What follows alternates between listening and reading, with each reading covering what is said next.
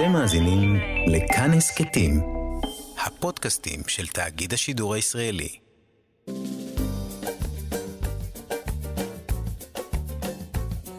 שישים החדש, עם איציק יושע. לחיות בגיל השלישי. שלום, שלום לכם מאזינות ומאזיני כאן תרבות, אנחנו שישים החדש.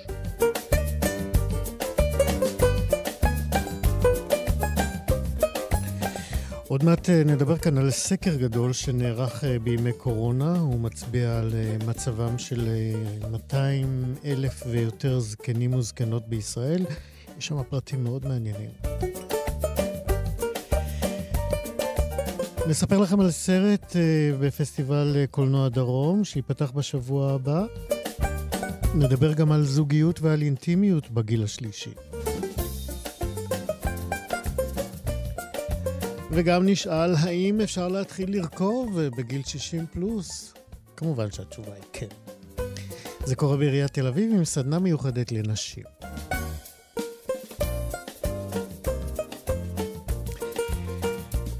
בצוות הבוקר, שירי כץ עורכת משנה, עירה וקסלר אה, בהפקה, מיכאל אולשוונג הוא טכנאי השידור, אני, איציק יושע, איתכם עד 12. 60 החדש החלשים אה, נשארים מאחור למרות החזרה לשגרה, והחלשים במקרה הזה הם הזקנים. זוהי uh, כותרת סקר uh, מקיף שעשה ארגון ג'וינט אשל, ובדק את מצבם הבריאותי, הנפשי והכלכלי של 220 אלף זקנים בישראל. ובשורה אחת קצרה נאמר, מצבם ממשיך להיות קשה. שלום ליוסי היימן, מנכ"ל ג'וינט אשל ישראל. שלום, שלום וברכה. בואו נתחיל בממצא הראשון שאתם מפרסמים, אה, שאומר אה, ככה, מאז אה, פתיחת המשק והסרת המגבלות, הפערים בין זקנים שהפגינו חוסן בתקופת הקורונה לבין אוכלוסיות מוחלשות רק הלכו וגדלו הפערים. כלומר, אם אני מבין נכון, זקנים שהיו איתנים כלכלית, בריאותית ונפשית לפני הקורונה נשארו כאלה, ומי שהיו חלשים לפני נעשו חלשים יותר? כן, זה נכון. אה, החדשות אה, אולי הטובות הן שכ-50% מאוכלוסיית הזקנים, שמונה כבר כמעט מיליון ומאתיים אלף איש בישראל, לא חוו הידרדרות בקורונה, ואלה כנראה האוכלוסיות היותר חזקות. וחדשה טובה נוספת, היות וזהו סקר שלישי, אנחנו ערכנו אחד במאי 2020 ואחד באוגוסט 2020 ואחד עכשיו ביוני 2021. יש מהסקר הקודם לפני תשעה חודשים שיפור במצב הנפשי אה, של הזקנים ברמה משמעותית, אה, עד כדי יחסית אה, רמת הקושי הנפשי של האנשים שמדווחים על מצבם בקורונה, הזקנים, חוזר פחות או יותר לרמה של לפני הקורונה. הבעיה הקשה והכבדה ביותר שאנחנו רואים בסקר הזה, השלישי, הוא הנושא הכלכלי. כ-90 אלף איש מתוך, אה, כ-90 אלף איש שעבדו לפני הקורונה, לפני משבר הקורונה, אה, נפגעו בתעסוקתם, בין אם הם פוטרו, בין אם הם הוצאו לחל"ת, ובין אם הם הורדו באחוזי המשרה, נאמר מ-100% משרה ל-60 או 50% משרה. מתוך 90 אלף איש האלה, כ-60 אלף איש, שני שליש מהם, לא הצליחו לחזור לתעסוקה שהם היו בה אה, לפני אה, תקופת הקורונה. כמה... הדבר הזה כמובן פוגע כלכלית. כן, לפני המ... שנתקדם, אני, אני רק רוצה לוודא, כמה אה, זקנים וזקנות אה, נדגמו בסקר שלכם? בסקר הזה נדגמו מעט מעל 700 אה, 700 זקנים, מהמגזר היהודי בעברית וברוסית ומהמגזר הערבי, מדגם משמעותי שנותן אה, תוצאות סטטיסטיות מובהקות ברמה של עד טעות של קרוב ל-4%. אוקיי, okay, בואו נמשיך מכאן באמת לעוד נתונים שעולים אה, מהסקר שלכם. אז הנושא הכלכלי שציינתי והעובדה שכ-60 אלף מתוך 90 אלף איש שנפגעו תעסוקתית שעבדו לפני הקורונה, שהם לא חזרו למצב התעסוקתי שלפני, פוגע בהם כלכלית. אמ, והממצא נוסף בסקר, בכל הסקרים, אבל גם בסקר זה, זאת העובדה שאלו שמידרדרים כלכלית, פעמים רבות הסיכוי שלהם גם להידרדר בריאותית ונפשית הוא גבוה. זאת אומרת שלפגיעה הכלכלית שנגרמת במקרים רבים בגלל פגיעה בתעסוקה, יש השפעה לא רק על החוסן הכלכלי ועל המצב הכלכלי, אלא גם על המצב הנפשי כן, והבריאותי. הקשר הזה הוא כמובן לא מפתיע. השאלה היא באמת, אה, האם אה, אה, ניכר, ניכרת ירידה, זאת אומרת, עלייה בעצם במספרים של אותם אנשים שנפגעו כלכלית, ובמקביל בריאותם הפיזית והנפשית נפגעה גם כן וירדה. נכון, ובערך כ-220 אלף איש מתוך המיליון ו-200 אלף איש הם הידרדרו ביותר ממימד אחד מתוך שלושת הממדים שהזכרת, בריאותי, כלכלי ונפשי, והכלכלי פה, כפי שאמרתי, הוא מושך משמעותי, אה, להידרדרות יותר מאשר במימד אחד, ואני אומר שכ-45 אלף איש הם סובלים מירידה בכל הממדים, גם בריאותי, גם כלכלי וגם נפשי. כמה הסקר הזה אמ, הוא משמש בשבילכם אה, כלי עבודה? לנו אה, בג'וינט ישראל וג'וינט אשל הוא משמש מאוד. אנחנו אומנם אה, גוף חברתי, אבל אנחנו עובדים בצורה צמודה והדוקה עם ממשלת ישראל, עם משרדי הממשלה, בעיקר אלו שעוסקים בהזדקנות האוכלוסייה, משרד הבריאות, משרד הרווחה, משרד לשוויון חברתי וכמובן משרד ראש הממשלה, האוצר ומשרדים נוספים.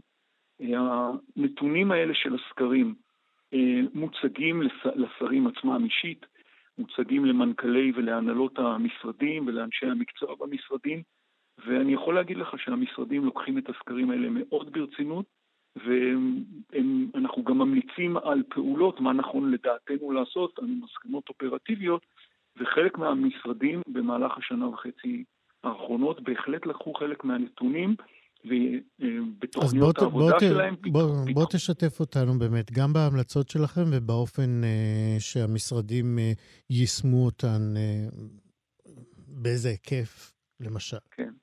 אז היות, ו, היות ומצאנו שהאוכלוסיות שיותר נפג... האוכלוסיות שיותר נפגעות הן, כפי שאמרנו, אלה שהן בקושי כלכלי, האנשים שהם בשבר... שבריריים או בקדם שבריריות, שזה מעיד על אה, הידלדלות של המשאבים, בעיקר הגופניים, אבל גם הקוגניטיביים. אה, השתייכות למגזר הערבי, גם אם אין קושי כלכלי, יש קושי יותר גדול במגזר הערבי.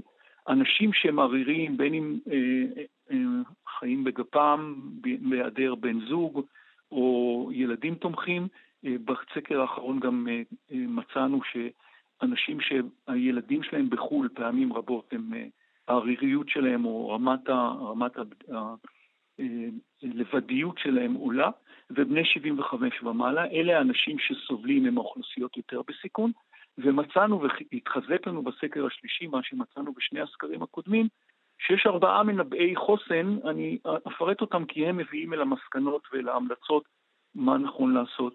מצאנו שמפגש פיזי עם הקהילה, זאת אומרת לצאת מהבית, לא רק בדיגיטל, לצאת מהבית, להיפגש עם חברים, עם כל ההחמרות, שני מטר, מסכה והכול, בין אם במרחב הפתוח ובין אם במרחב הסגור. התעמלות לפעמים, פעילות גופנית, לפחות פעמיים בשבוע, ופעילות פנאי משמעותית, ואוריינות דיגיטלית, הדבר הרביעי, אלה ארבעה דברים שהם מנבאי חוסן. ולכן בהתאם, ההמלצות שלנו למשרדי הממשלה אה, היו אה, לחזק את התמיכה הקהילתית ולקיים מפגשים פנים מול פנים ברמת הרשויות המקומיות, לעודד את הדברים האלה ברמת, ה, ברמת הרשתות השכונתיות, ובזה עוסקים מספר משרדי ממשלה, להגביר את ביצוע הפעילות הגופנית האפקטיבית, לפחות פעמיים בשבוע, לעשות פעולות כאלה שיוציאו גם, גם אל מול הזקנים עצמם, ל, ל, להביא עוד יותר למודעות, רבים נמצאים ומבינים את המודעות לכך, אבל גם המערכות, המשרד לשוויון חברתי למשל, אה, התניע לפני כחצי שנה תוכנית יפה שמעודדת אה, את המבוגרים לצאת החוצה ולעשות פעולות, פעילות גופנית אה, משותפת. קידום מסוג של פעולות פנאי, יהודיות או בין-דוריות או יהודיות לאנשים הזקנים בקהילה באמצעות הרשויות המקומיות ייעודיות, שלא נחשוב שזה לא, שהערבים מודרים, ייעודיות, לא יהודיות. לא, לא, כן. ברור, בעין ולא בה'. כן.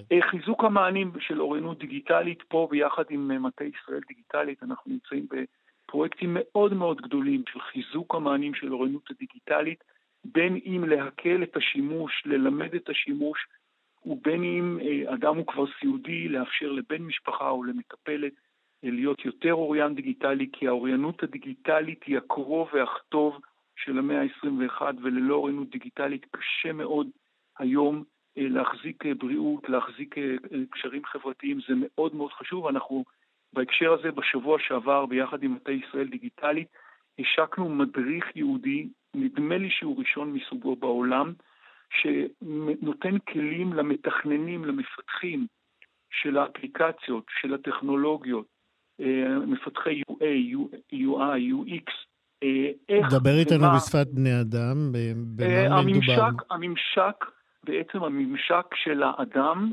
והאדם המבוגר במקרה הזה, עם המחשב, עם האפליקציות, ליצור מצב שכשאדם זקוק לשימוש במחשב, באפליקציות, בדיגיטל, להזמין תור לחיסון, ל- ל- לעשות צ'אט עם רופא, לראות מתי האוטובוס הבא יגיע, אה, להזמין במכולת ועוד הרבה מאוד דברים אחרים, שהוא יוכל, שמי שמפתח עבור הארגונים בישראל, בנקים, חברות ביטוח, קופות החולים, את האפליקציות, צריך לקחת בחשבון את הקשיים שיש לחלק מהמבוגרים, שמיעה קצת פחות טובה, לא לכולם, לחלקם, ראייה קצת פחות טובה, חלקם לא מיומנים, אז הוצאנו מדריך ייחודי בעניין הזה למפתחים, אה, הוצאנו את זה בכינוס אה, יחד עם מטה ישראל דיגיטלית, השתתפו שם 180 אנשי מקצוע מישראל ששותים בצמא את הידע הזה, כי האוכלוסייה המבוגרת היא גם מאוד מאוד חשובה לכולם, והיא גם, בואו נודה על האמת, היא גם כוח כלכלי.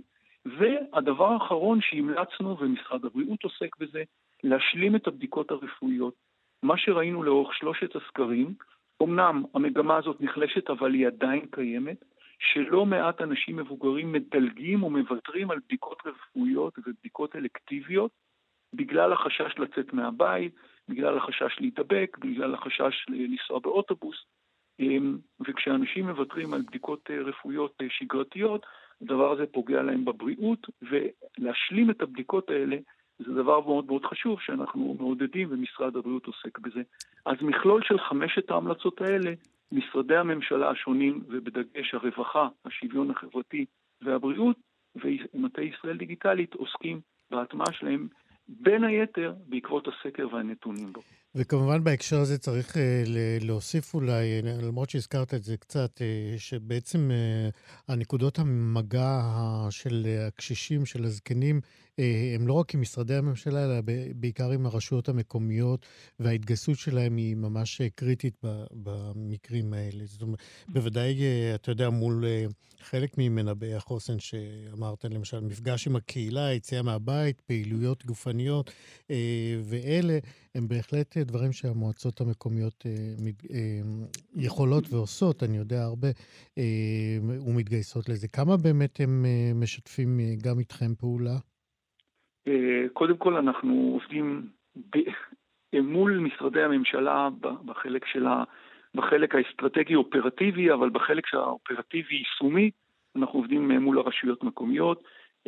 אני יכול רק לשם המחשה, לפני מספר שבועות שהצגנו את תוצאות הסקר ותוצאות שלושת הסקרים כרצף בכנס גדול, אמנם דיגיטלי, כנס בזום, מתוך כ-350 משתתפים, 200 מתוכם היו אנשי רשויות מקומיות, עובדים סוציאליים, עובדים, אה, אחיות ואחרים מקופות החולים. כך שאנחנו עובדים בשני הרובדים, כולל ברשויות המקומות, ובוודאי, הדברים לא צריכים להישאר רק ברמת מדיניות וברמת משרדי ממשלה, הם חייבים לרדת לרשויות המקומיות וגם לגורמים הקהילתיים שבתוך הרשויות המקומיות, שחלקם פועלים באופן עצמאי למגזר החברתי, שעושה עבודה נפלאה ומאוד חשובה. זהו, אז אחת הדוגמאות תהיה אצלנו כאן אה, בהמשך התוכנית. סדנה לרכיבה לנשים אה, בנות 65 פלוס, אה, שזה חלק, אני מניח, גם כן משתלב היטב בהמלצות שלכם. יוסי איימן, ג'וינט של ישראל, תודה רבה שדיברת איתנו. בבקשה ויום טוב. 60 החדש. עכשיו המיקרופון גם נפתח. בשבוע הבא ייפתח גם אה, בסינמטק אה, שדרות פסטיבל קולנוע דרום. אה, זה יקרה בפעם ה-20. הפסטיבל הזה, חייבים לומר, הפך עם השנים לאחת מגולות הכותרת של אירועי התרבות בדרום ובישראל בכלל, והשנה פתיחת הפסטיבל תהיה עם, עם הסרט מחברות שחורות של שלומי אלקבץ, ויהיה גם טקס הסרת עלות מעל רחוב על שמה של אה, השחקנית רונית אלקבץ, המנוחה, שהיא אחותו של שלומי. אמ, בין שאר הסרטים אה, בפסטיבל יוקרן גם הסרט ירח, 66 שאלות. אה, נספר לכם שזאת קו-פרודוקציה יוונית-צרפתית, והעלילה שלה מתרחשת סביב שובה של ארתמיס לביתה, לאחר שאביה החולה אמ, זקוק אה, לה, אה, לטיפול אה, קרוב וצמוד, וכילדה להורים גרושים. ארתמיס מרגישה מצד אחד מחויבות, אבל הגירושים של ההורים עדיין מהדהדים היטב בתוך מערכת היחסים שלה עם אביה, והשאלה שבאמת צפה אה, מול הצופים, עוד מעט נבין כמה היא מקבלת תשובה, השאלה היא, האם באמת אפשר לעשות תיקון ביחסים אה, גם עם אבא בערוב אה, ימי היחסים שלהם. שני קיניסו הוא מנהל התוכניה של הפסטיבל, ואנחנו נדבר עכשיו על זה וגם על הסרט. שלום, שני. שלום, שלום. מה שלומך? בסדר גמור, אה, בהכנות אה, אחרונות וקטחניות לקראת הפסטיבל. אז בוא ש... שתף אותנו באמת, אה, במה כרוכות ההכנות הקדחתניות האלה? עכשיו אנחנו באמת, אתה יודע, בשלב האחרון, בישורת האחרונה, אז כל מיני דברים הפקתיים של הרגע האחרון. אה, ובאמת הכנות אחרונות אה, ליוצרים שעומדים להגיע במסגרת הפסטיבל ול... ולחגיגה הקולנועית שאנחנו הכנו לכם, ואנחנו מקווים שיגיעו מכל הארץ כמובן, לא רק מהדרום. כמובן. כמה סרטים יהיו השנה בפסטיבל?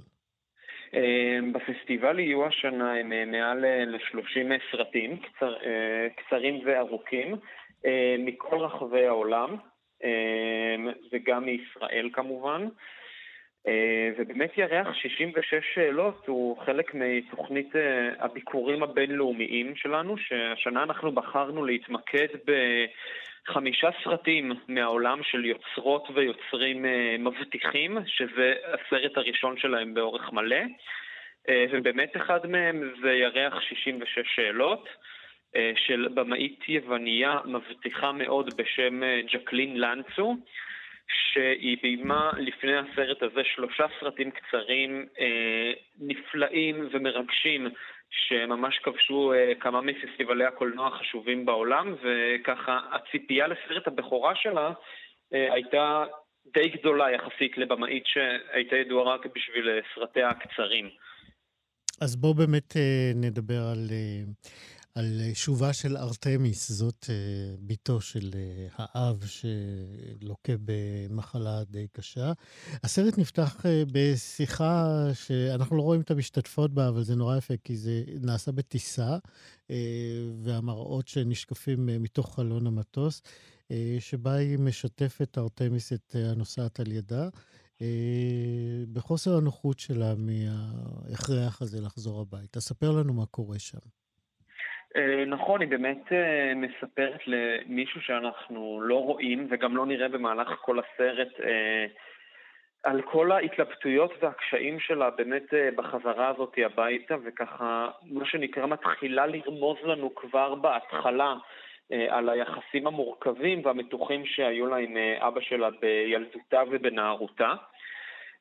ובאמת ארתמיס נאלצת לשוב הביתה, כפי שאמרת, בגלל המחלה הקשה של אה, אביה, וזה בעצם הופך להיות אה, מעין סוג של, אם אנחנו כבר ביוון, אז ממש סוג של מסע אודיסאה פרטי שלה בחזרה אל אביה, בניסיון גם לאחות את הקרעים איתו, אבל גם להבין מה, מה גרם להם.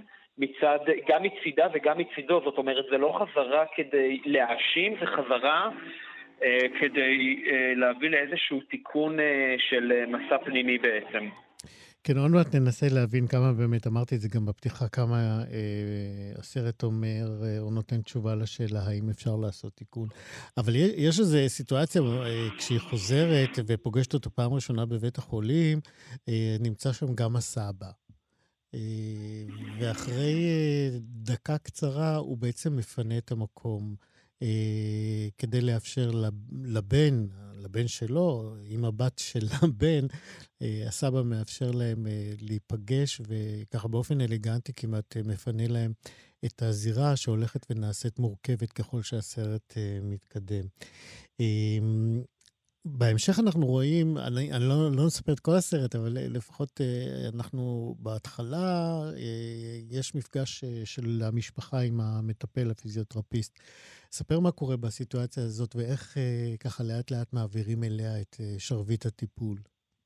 אה, נכון, באמת מבלי לחשוף הרבה, כי זאת באמת סצנה נורא מרגשת ונורא יפה וגם נורא מורכבת מבחינה רגשית, אז באמת זו סיטואציה שבעצם כל המשפחה ככה מתאספת בשביל, בשביל בעצם אה, להיות עם ארטמיס ברגעים האלה שבעצם אה, רוצים להעביר את, השר... את שרביט הטיפול באב אליה.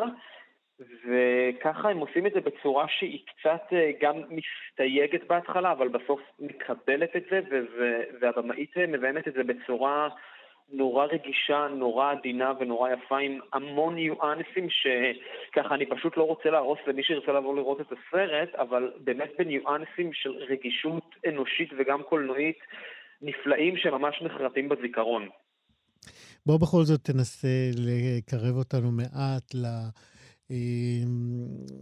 לרגעים הקשים שנחשפים ביחסים של ארתמיס עם אביה המבוגר, אה, שהיא עכשיו נאלצת אה, לטפל בו, אבל אה, אולי גם רואה בזה הזדמנות. נכון, היא מנסה באמת ככה להתקרב אליו, כמובן שבהתחלה הוא, הוא גם מאוד קשה לו להיפתח כלפיה, ובכלל כל ההתפתחות הזאת היא מאוד קשה עבור שניהם. אבל היא ככה עושה לאט לאט אה, כל מיני צעדים עדינים ומחוות קטנות כאלה שרק היא והוא בעצם אה, מבינים, וככה לאט לאט היא מצליחה לפתוח אותו טיפה יותר ויותר אה, מבחינה רגשית וגם את עצמה אליו. יש גם הרבה מאוד, יש כמה סצנות ממש יפות שהיא ממש נכנסת לדמותו של אביה, גם כשהוא נמצא בחדר וגם כשהיא, וגם כשהיא לבדה בחדר שלה, והיא בעצם מנסה ממש להיכנס לדמות שלו כדי להבין מה גרם לה... מה בעצם היה הגורם לריחוק ביניהם, והיא ממש גם לובשת את בגדיו ומחקה כל מיני אמירות ותנועות שלו כדי לנסות להבין גם את הצד שלו ולהתקרב אליו, וככה קצת אה, לבנות מעין גשר כלפיו וללב שלו. כן.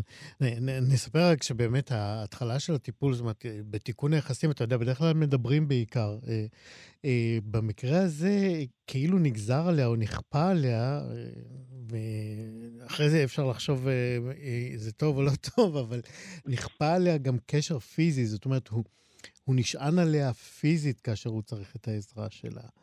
וזה אה, באמת מייצר איזושהי אינטימיות נוספת במערכת המתוחה הזאת שביניהם. אבל אנחנו באמת אה, נזמין את כולם לראות את הסרט, באמת סרט יפה מאוד שמלמד אה, אה, משהו על יחסי אבות בנות, שאנחנו גם פה עוסקים בהם לא מעט, אבות מבוגרים ובנותיהם. שני קניסו, אה, מנהל אה, פסטיבל, התוכ... מנהל התוכניה של הפסטיבל, מנהל הפסטיבל, מה אתה אומר? מנהל התוכניה, כן, מנהל. יפה. אה, בוא ת, תזמין שוב את הקהל שלנו לפסטיבל, לימים המדויקים שבו הוא יתקיים. כן, הפסטיבל מתקיים מיום ראשון הקרוב, מ-17 עד ה-21, עד יום חמישי 21 לחודש. אמ, ההקרנה של ירח 66 שאלות תהיה ביום רביעי, ב-20 לחודש בשעה 2 בצהריים, כשבסוף ההקרנה הן אה, תתקיים אה, שיחת שאלות ותשובות עם הבמאית אה, בזום. שהיא מגיעה לארץ או מיוון? מיוון, בזום. זה התקיים בזום, ועדיין מאוד מאוד מומלץ. נהדר. שני קיניסו על הפסטיבל קולנוע דרום ועל הסרט ירח, 66 שאלות. תודה רבה שדיברת איתנו. תודה רבה לכם. 60 החדש.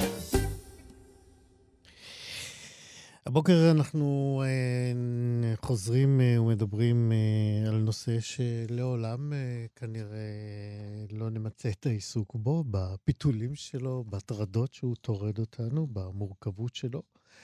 אני מתכוון אה, שנשוב ונדבר על אה, זוגיות ואינטימיות בגיל השלישי. אנחנו ננסה שוב לרדת, או עוד לרדת, אה, לעומק משמעותה של האינטימיות הזאת בגיל המבוגר, דווקא בגיל המבוגר. ננסה לענות על שאלות כמו האם תפיסת הזוגיות והאינטימיות משתנית, משתנה עם הגיל, ואם כן, באילו היבטים חל השינוי הזה. ננסה גם לבדוק אם... כן, ניסה לבדוק אם גברים ונשים מבינים יותר זה את זה במעלה השנים, במעלה הקשר שלהם. הם מתקרבים או אולי מתרחקים, נשארים ביחד אבל רחוקים. Uh, נבדוק גם האם uh, זוגיות uh, מבוגרת יכולה להיות תיקון ופיצוי על זוגיות לא מוצלחת אה, בתקופת גיל אה, צעירה יותר. יש לנו הרבה שאלות, אה, מעט זמן, וקו טלפון שכנראה עובר איזשהו משבר בעצמו, באינטימיות שלו איתנו, כי אנחנו מחכים שנוכל ליצור קשר עם הדוקטור רבקה נרדי, והיא כנראה איתנו על הקו. היא איתנו על הקו? בהחלט, או. בהחלט, אני פה, בוקר טוב. בוקר טוב. הקו ככה לא היה איתנו, אז... אה, נכון. אבל הנה אנחנו כאן, ואנחנו שוב חוזרים ומדברים באינטימיות ובעוד שאלות שנגזרות ממנה. אני אתחיל בשאלה אולי קצת טריקית. האם זוגיות בכלל היא בהכרח מתכון לחיים טובים יותר בגילים מבוגרים? היא יכולה, היא יכולה להיות... אה, את נמנעת מלומר כן. אה, בטח כי גם הרבה פעמים היא לא, נכון. אבל אה, זה, זה בידיים שלנו. כדי שזוגיות בגיל המבוגר היא תהיה מיטיבה וטובה לנו, אנחנו צריכים לדעת את השפה שלה, כי נוצרת בגיל המבוגר, יש פגיעות גופנית ויש כל מיני מעצורים שנוצרים כתוצאה מזה גם אה, אצל אנשים מסוימים בחיים המיניים, אבל אנחנו צריכים להבין שהיכולת שלנו להיות בזוגיות טובה היא קודם כל קשורה ביכולת שלנו להיות חברים טובים. חברים טובים זה אומר שזה לא מתחיל מהיום, זה לא מתחיל מהרגע, אלא אם אתה זוכר מה דיברנו בפעם הקודמת, אני רוצה טיפה להרחיב mm-hmm. על היסודות שיוצרים את החברות, היכולת לקבל גיבוי ולתת נדיבות, תמיכה בחלומות, שכל הדברים האלה מייצרים תקשורת מקרבת, מחויבות רגשית, אמון, שהוא גם שומר וגם מחזיר את התשוקה. זה הכל חבילה אחת. עכשיו, תמיד השאלה, איך עושים את זה? כי הרבה מאוד אנשים... אה, הם סוחבים איתם מטענים של המון כעס, המון חשבונות, והם לא יודעים מה לעשות עם זה ואיך להפוך דף. אז אה, איך, איך פתאום נהיה חברים כשכבר פגענו ונפגענו ו- ולא דיברנו ולא ביררנו ולא פתרנו, ועכשיו אנחנו סתם יותר מבוגרים, וכבר יש לנו איזה מחלה או שתיים, וכבר אה, החשק המיני שלנו כתוצאה לא רק מ... אין כאן איזה מתכון פלא. החשק המיני גם יכול ללכת לנו לאיבוד בגיל הרבה יותר צעיר כתוצאה מיחסים שאין בהם קרבה ואין בהם אה, מרחב של ביטחון ואין בהם תשוקה ואין בהם משחקיות ואין ואין ואין. אז, אז, אז לא בא לנו. אז הכל בידיים שלנו, גם בגיל צעיר וגם בגיל מבוגר. בגיל מבוגר יש לנו, לשמחתנו, ניסיון חיים, אולי טיפה יותר מתינות, אולי טיפה יותר פרספקטיבה, בשביל להפוך את זה לאפשרי. אז אה, באמת מהניסיון, מהקליניקה שלך, ממה שאת מכירה, ואת עוסקת בזה שנים ארוכות, אה, מהמפגשים שלך, האם את אה, למדה או מתרשמת שגברים ונשים מבינים זה את זה יותר עם, בערוב השנים, או שבערוב השנים פשוט מתקבעות התנהגויות ישנות וזהו? איך אומרים, אתה צודק גם בזה וגם בזה. אני לא צודק, אני שואל. אבל אתה יודע, אתה, זה, השאלה שלך כבר, היא מכילה כבר את התובנות, תראה. אני, אני גיליתי, אני כל הזמן מגלה דברים שמפתיעים אותי, שלפעמים אחרי עשרות שנים של חיים משותפים, מישהו פתאום נטפל למשהו שהוא גילה אותו עכשיו על בן הזוג שלו, והוא עכשיו אה, רוצה לעשות בירור על משהו שהיה לפני המון המון שנים. מישהי נזכרת איך ההורים של בעלה עשו לה כך וכך בחתונה, ופתאום זה חוזר. למה אנשים חוזרים לעבר? זה מאוד מעניין, כי יש אנשים שבטוחים שכדי לחיות בהווה הם חייבים, אבל הם חייבים לפתור את כל בעיות העבר. טעות גדולה. כן, למה? אי אפשר, אי אפשר לפתור את כל בעיות העבר. לפתור לא, אבל זה... לאוורר את אה, מה חמותי עשתה לי בחתונה, זה... אה, אין, לא... לזה. אין לזה התיישנות. אין, אולי, אבל אין לזה, אין לזה ערך... אין לזה ערך אה, רגשי, את אומרת. לחיים בהווה. עשתה מה שעשתה. היא הייתה יותר צעירה, גם אנחנו היינו יותר צעירים. עשינו ככה, עשינו אחרת. אם אנחנו נשארנו נשואים, סימן שהיו דברים אחרים ש... שמרו עלינו, שנוכל להמשיך את החיים ביחד. ההיתקעות בכל מיני חטאים של, שאנחנו עשינו, שעשו לנו, היא לוקחת את האנרגיה של החיים, אנרגיה של התמודדות גם עם ההווה, להווה יש מספיק אתגרים, פשוט למקום רע, למקום חולה. כי אנחנו לא יכולים להחזיר את הגלגל אחורה. והרבה פעמים אנשים שעושים את הבירורי עומק האלה על דברים שקרו נורא נורא מזמן, הם יגלו שהרגשות שלהם תקועים בדיוק באותו מקום, וגם של הזולת, ואין מוצא. לפעמים הם לומדים משהו, הם יכולים להרגיש פתאום שזה לא היה כל כך נורא ואפילו לצחוק על זה, גם זה יכול לקרות. אבל זה בעיניי, בעיניי זו אנרגיה מבוזבזת. למה? כי אנחנו לא אותם אנשים. כמו מים זורמים, המים משתנים, נכון? אנחנו בהתבגרותנו... כן, אבל אפשר להגיד את זה על כל uh, מצוקה שאנחנו סוחבים הרבה זמן. אפשר להגיד, תמיד להגיד, או, זה היה מזמן, אתה היית במקום אחר, הנסיבות היו אחרות, האנשים גם היו במקומות אחרים. זה לא פוטר אותנו מלהתייחס למשהו שנגרר אל תוך חיינו ומציק לנו. אם, אם, אם אנחנו מבטאים אותו, זה כנראה שיש לו משמעות וכוח על ההווה שלנו. אנחנו נותנים את הכוח הזה. זה נורא תלוי מה, איזה יחס אנחנו... כן, אבל אנחנו לא נוכל לשנות את הכוח הזה אם לא נבין אה, אה, מה מחולל אותו. אה, תראה, חפירות אה, ארכיאולוגיות במובן הפסיכולוגי, יש להם יתרון ויש להם גם אה, גבולות וחסרונות. היתרון זה בדיוק מה שאתה אומר, שאנחנו מנסים להבין את עצמנו, למה היינו מי שהיינו, אגב, אני כותבת בספר שלי, שראיינת אותי על אה, רציתי יותר, אני חלק מהדברים שלי, אני מדברת על, אה, על עברי.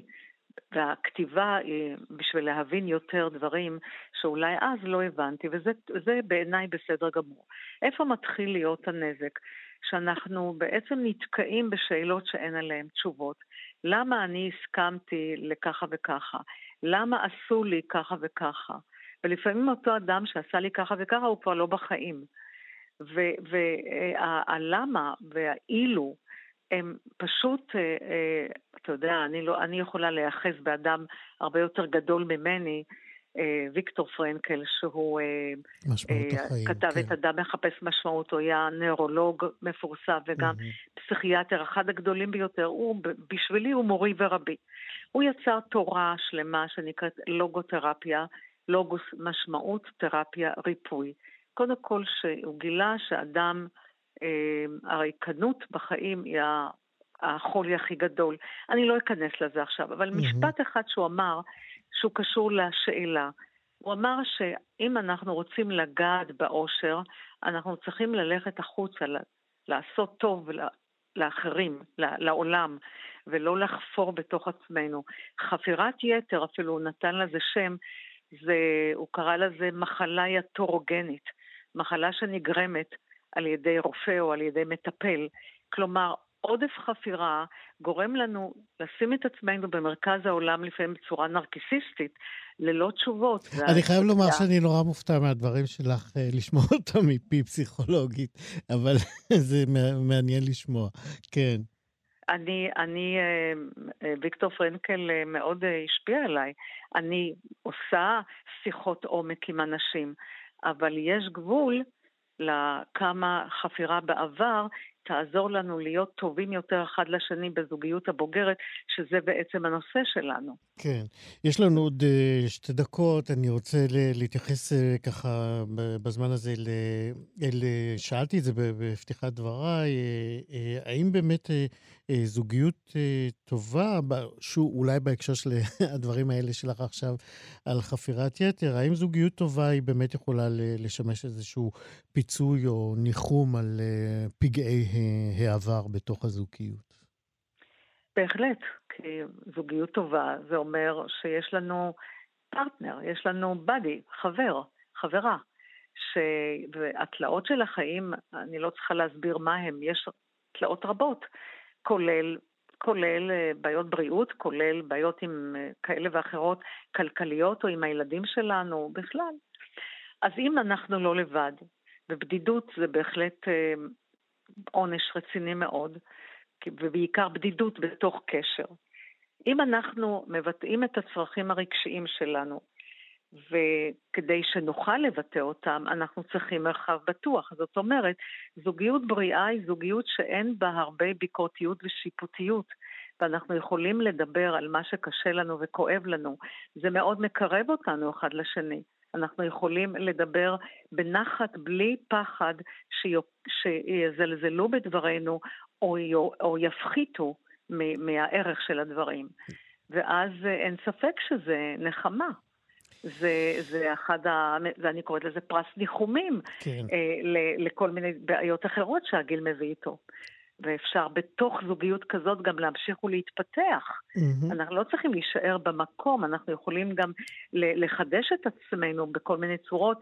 תמיכה בחלומות קיימת גם בגיל מבוגר, חלומות אולי מסוג אחר, אבל אנחנו לא חייבים לשבת על הכורסה ו- ולבהות בחלל, אנחנו יכולים לגמרי, לעשות, להתחדש. הדוקטור רבקה נרדי, סופרת אה, ומטפלת אישית וזוגית, אה, אנחנו נשוב ונשוחח לדעתי. תודה רבה שדיברת איתנו היום. בבקשה, כל. 60 החדש. מי... מה יהיה? המתג הזה משחק איתנו. כל מי שמזדמן אה, לתל אביב בשנים האחרונות לא יכול אה, שלא להבחין במהפכה התחבורתית שהולכת ככה ומתרחבת. אה, מעבר לעבודות על הרכבת הקלה, יש, העיר הולכת ונזרעת בעוד ועוד ועוד שבילי אופניים ויותר ויותר מסלולי נהיגה נכבשים לטובת אותם כלי רכב דו-גלגליים, שזה חלק ממגמה של העירייה להפחית את כלי הרכב בעיר ולאפשר יותר תנועה על שני גלגלים ולא על ארבעה. Uh, בימים האלה גם נפתחת סדנה לרכיבה על אופניים שמיועדת לנשים ובנות 60 פלוס, uh, uh, שמוביל אותה רונן ליפשיץ, שהוא מדריך רכיבה על אופניים, והוא יספר לנו עכשיו על הסדנאות ועל המגמה. שלום רונן. שלום, שלום, צהריים טובים, נעים מאוד, אני רונן מרוכבי השרון. רונן מרוכבי השרון. מצוין, נכון. תגיד, אה, אה, מתי נהגה הרעיון הזה של אה, סדנת רכיבה לנשים 60 פלוס? הרעיון בעצם התחיל וקרם עור וגידים ממש בחודש האחרון, על ידי יפעת מעיריית תל אביב. ככה, יזמו איזשהו רעיון להדריך נשים ואפילו גם גברים, אפשר לציין. שכולם בעצם מוזמנים, זה מין אה, פרויקט הדרכת אופניים לגילאי ה-60 פלוס, אה, במטרה ללמד ולהכשיר אותם אה, לרכיבה מההתחלתית, מהרכיבה בסיסית עד רכיבה בינונית. זאת אומרת, זה, זה עושים... אנשים שממש לא רכבו מעולם, או כאלה שרכבו, לקו בטראומה ומנסים לחזור? בעצם כולם מוזמנים, גם מי שהייתה לו טראומה בעבר ורוצה להתגבר עליה, וגם מי שאף פעם לא למד ולא התנסה על אופניים, כולם מוזמנים במטרה לנסות ולהצליח אה, תוך שיעור אחד של שעה אחת בקבוצה, שבעצם אני מלמד אותם, יש איתי עוד אה, מדריך ועוזר מדריך, ואנחנו בעצם אה, איתם, אחד רגע, על אחד, רגע, בשעה אחת אתה מבטיח לכולם שהם ידעו לרכוב על אופניים? אני לא מבטיח, אבל מהניסיון שלי זה קורה, וזה קורה הרבה. באמת? אה, שעה זה מספיק? כן, כן.